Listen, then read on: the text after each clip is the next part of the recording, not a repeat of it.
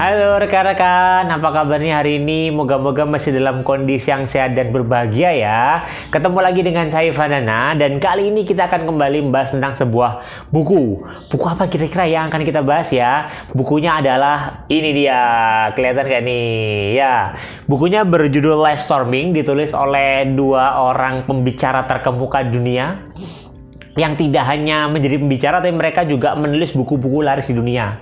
Yang pertama adalah Alan Weiss, adalah konsultan uh, pembicara terkemuka dunia sekaligus penulis dari buku laris di dunia yang berjudul Million Dollar Consulting. Mungkin rekan-rekan sebagian sih sudah pernah dengar ya. Dan Alan Weiss gak sendirian menulis buku ini, dia ditemani oleh pelatih eksekutif terkemuka di dunia yang konon katanya salah satu coach termahal di dunia yaitu adalah Marshall Goldsmith. Nah, mereka berdua menulis buku ini dari hasil, insight, dan juga apa yang mereka temukan ketika mereka mendampingi eksekutif-eksekutif di perusahaan-perusahaan terkemuka dunia untuk menciptakan perubahan dalam kehidupannya. Nah, insight-insight yang mereka dapatkan, esensi, dan juga mungkin makna yang mereka dapatkan ketika mereka membantu para eksekutif dunia ini kemudian mengilhami mereka untuk meluncurkan buku dari Life Storming ini. Yang kalau dilihat di covernya, buku Life Storming ini adalah buku yang membantu kita menciptakan makna dan pencapaian kita di dalam karir kita. Wah, menarik sekali nih. Nah, mungkin rekan-rekan penasaran ya, sebenarnya buku ini tentang apa sih? Kalau di bagian awal buku ini akan dijelaskan bahwa buku ini adalah buku tentang transformasi. Yang di dalamnya ada banyak cara-cara atau panduan untuk melakukan transformasi di dalam kehidupan kita, untuk mengatur kehidupan kita, untuk mencapai tujuan kita. Yang didasarkan dari pengalaman real dari penulisnya. Karena nanti dalam buku ini nanti akan banyak kisah-kisah dari Alan Weiss dan juga Marshall Goldsmith yang disampaikan ketika mereka bertemu dengan para eksekutif yang ingin melakukan perubahan di dalam pekerjaan mereka ataupun diri mereka. Buku ini akan memberikan gambaran juga tentang bagaimana cara mengatur kehidupan kita dan bagaimana kita membuat kemajuan penting untuk mencapai tujuan yang kita dambakan.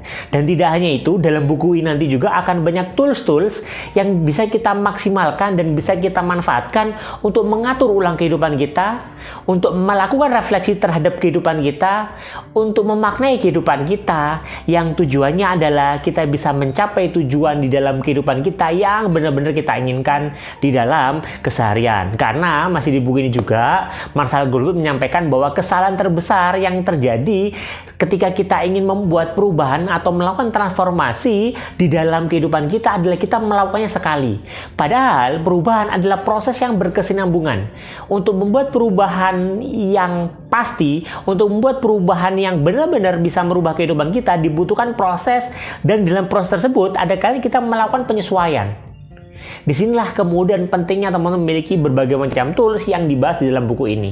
Dan di dalam buku ini juga Marshall Goldsmith dan juga Alan Weiss akan membahas apa sih sebenarnya perilaku-perilaku atau apa sih hal-hal yang menghambat kita dalam mencapai tujuan kita, menyingkirkan kebiasaan yang menghambat kita mencapai tujuan kita sehingga pada akhirnya kita bisa mengatur ulang tujuan kita untuk memfokuskan pada hal-hal yang bisa kita lakukan untuk mencapai tujuan kita ataupun untuk melakukan perubahan yang besar dalam kehidupan kita. Melalui buku ini juga, Alan Weiss dan juga Marshall Goldsmith akan memandu kita untuk memikirkan ulang tujuan kita, untuk memastikan tujuan yang benar-benar ingin kita raih, dan kemudian menyesuaikan dengan kehidupan saat ini untuk mengatur ulang prioritas kita.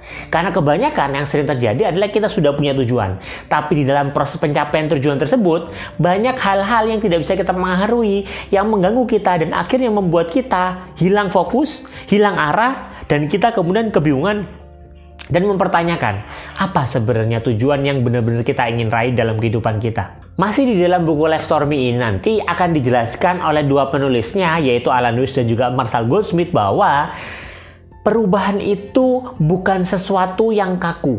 Perubahan itu tidak pernah bisa dilakukan sekali setiap perubahan yang kita lakukan di dalam kehidupan, setiap sesuatu yang ingin kita rubah dalam keseharian kita, semua membutuhkan proses dan di tengah-tengah banyak proses yang membuat kadang rencana kita tidak berjalan sebagaimana mestinya. kita sudah merencanakan untuk merubah diri kita menjadi A, tapi di dalam perjalanannya ternyata kehidupan mengarahkan kita, kita kepada tidak hal yang seperti itu. Kehidupan mengarahkan kita jauh daripada hal yang kita harapkan tadi. Nah, di sinilah kemudian pentingnya kita memegang teguh tujuan kita dan kemudian melakukan penyesuaian.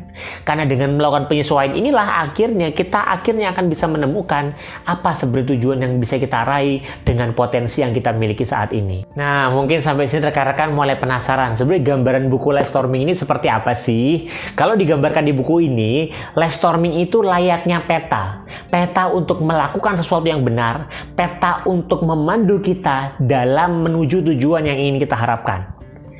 Nah, tapi tidak hanya itu, di dalam buku ini nanti juga akan kaya sekali dengan tools alat-alat yang bisa kita maksimalkan untuk mencapai dua hal, yaitu menemukan makna dan berbahagia untuk bisa menjalani hidup yang luar biasa. Nah, secara umum ada empat hal penting yang juga dibahas dalam buku ini. Yang pertama adalah menentukan aspirasi kita sendiri. Kalau dibahas di yang bab bagian pertama ini kaitannya dengan menentukan aspirasi kita sendiri, kenapa ini menjadi penting? Karena ternyata masih di buku ini juga dijelaskan, sering kali dalam kita menjalani kehidupan, kita itu mudah terprogram dengan lingkungan kita. Bisa lingkungan keluarga, bisa lingkungan pertemanan, bisa saudara kita, bisa teman-teman kita yang lainnya kita sering kali terlalu mudah untuk terprogram. Contohnya adalah banyak sekali rekan-rekan kita mungkin di luar sana yang memilih suatu profesi karena keluarganya, karena saudaranya, karena temannya, dan pada akhirnya dia berakhir dengan kondisi dia tidak meminati profesi tersebut, dia menyesal karena telah memilih profesi tersebut, dan akhirnya kehidupannya merasa kurang bermakna ataupun tidak bermakna.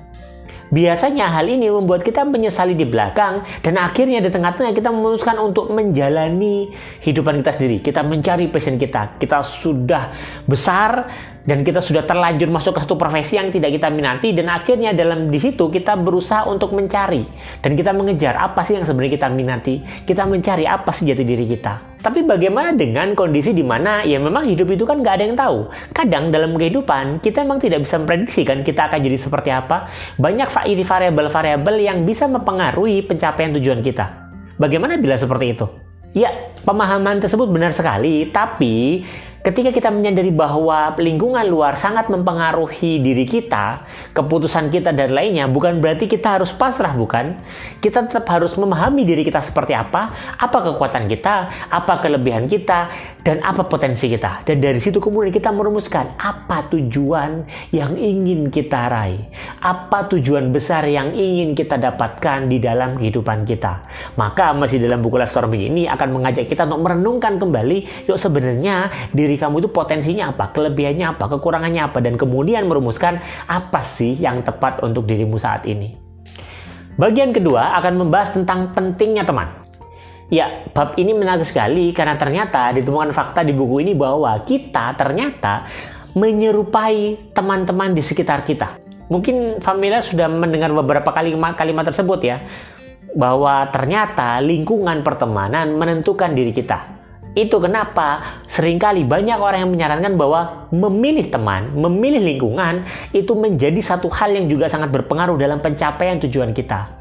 Kenapa sih seperti itu? Di buku ini dijelaskan bahwa kalau kita ingin buat sebuah perubahan besar, maka lingkungan di sekitar kita juga harus dikondisikan untuk memastikan kita benar-benar bisa mencapai tujuan tersebut. Kan kita tidak mungkin meminta seorang untuk mengubah perilakunya dan kemudian ketika kita dia kembali ke lingkungannya, dia kembali kepada perilaku tersebut. Maka kita harus memastikan lingkungan atau pertemanan mendukung perubahan yang ingin kita capai. Yang ketiga dibahas di buku ini adalah tentang pentingnya karakter di dalam menjalani kondisi yang saat ini penuh dengan ketidakpastian, di dalam kita menjalani setiap hari yang penuh dengan hal-hal yang mungkin tidak bisa kita pengaruhi, lantas apa yang membuat kita bisa berhasil? Jawabannya satu, yaitu adalah karakter. Karena kesuksesan kita di masa depan tidak hanya dipengaruhi oleh apa usaha yang kita keluarkan, seberapa keras usaha yang kita keluarkan, tapi bagaimana karakter kita di dalam menyikapi setiap perubahan-perubahan dalam proses mencapai tujuan kita tadi. Jadi, orang sering kali bisa sukses bukan sekedar karena dia bekerja keras untuk sukses, tapi karena dia memiliki karakter-karakter yang dibutuhkan oleh seseorang untuk bisa sukses. Itu sebabnya ada orang yang sering kali merasa dia sudah bekerja keras tapi kok kayaknya karena gitu-gitu aja ya. Bisa jadi orang tersebut memiliki karakter yang buruk sehingga akhirnya lingkungan tidak mendukung perubahan yang ingin dia capai. Yang keempat adalah tahu kapan harus menahan dan kapan harus melepaskan. Perubahan yang akan kita ciptakan akan benar-benar bisa kita realisasikan ketika kita benar-benar fokus. Fokus untuk apa? Ketika kita benar-benar fokus untuk mempersiapkan dan mempertahankan hal-hal yang perlu kita pertahankan dan membuang kebiasaan-kebiasaan buruk yang perlu kita hilangkan. Bisa juga dengan mempertahankan hal-hal yang mendukung tujuan kita dan membuang hal-hal buruk yang itu berdampak negatif terhadap pencapaian perubahan yang ingin kita ciptakan. Karena sumber daya yang kita butuhkan untuk mencapai sebuah perubahan adalah bagaimana kita memprioritaskan waktu kita, tenaga kita, energi kita untuk mencapai apa yang benar-benar perlu dilakukan untuk mencapai tujuan kita. Bagaimana caranya? Ada empat hal yang perlu kita lakukan untuk menahan dan tahu kapan menarik ini. Yang pertama adalah temukan hal yang harus kita lepaskan. Yang kedua adalah terima hal yang harus kita lakukan. Pertahankan hal-hal yang baik yang sudah pernah kita lakukan. Dan yang keempat adalah ciptakan langkah-langkah baru, ciptakan langkah-langkah perbaikan untuk langkah kita ke depan. Nah, sekarang kita sampailah di kesimpulan. Kesimpulannya, secara umum buku ini akan pas bagi rekan-rekan yang sekarang sedang dalam proses untuk mencapai tujuan teman-teman. Bagi rekan-rekan yang saat ini mungkin sedang ingin mencapai tujuan atau goals karir dalam pekerjaan, bagi rekan-rekan yang ingin mengejar goals omset tertentu di masa depan, buku ini tepat untuk rekan-rekan mulai pelajari untuk menambahkan insight yang dibutuhkan.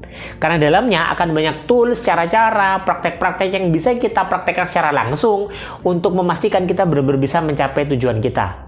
Buku ini juga pas bagi rekan-rekan yang sering kali merasa bahwa kalau kita mau mencapai tujuan itu nggak bisa cuma ngomong doang. Harus ada langkah-langkah nyata, harus ada tindakan-tindakan nyata yang kita lakukan untuk mencapai tujuan kita. Kenapa demikian? Karena dalam buku ini nanti akan penuh di bagian bab 9 ya, bab terakhir itu akan penuh dengan tools dan teknik-teknik serta cara-cara untuk membantu kita melakukan refleksi diri, mengeksplorasi potensi kita, mengeksplorasi peluang di sekitar kita yang pada akhirnya akan bantu kita dan mendukung kita untuk mencapai tujuan kita. Jadi bagi rekan yang sekarang ingin mencap, belajar mencapai tujuannya, yang mungkin sedang galau, kenapa kok tujuannya tidak tercapai, yang mungkin sedang galau juga potensi saya apa ya, kelebihan saya apa ya, harusnya saya ngapain ya, maka buku ini bisa jadi suplemen yang tepat. Mungkin itu untuk review buku kali ini, moga-moga bermanfaat. Jangan lupa like, komen, dan subscribe. Dan sampai ketemu di review buku selanjutnya. Dadah!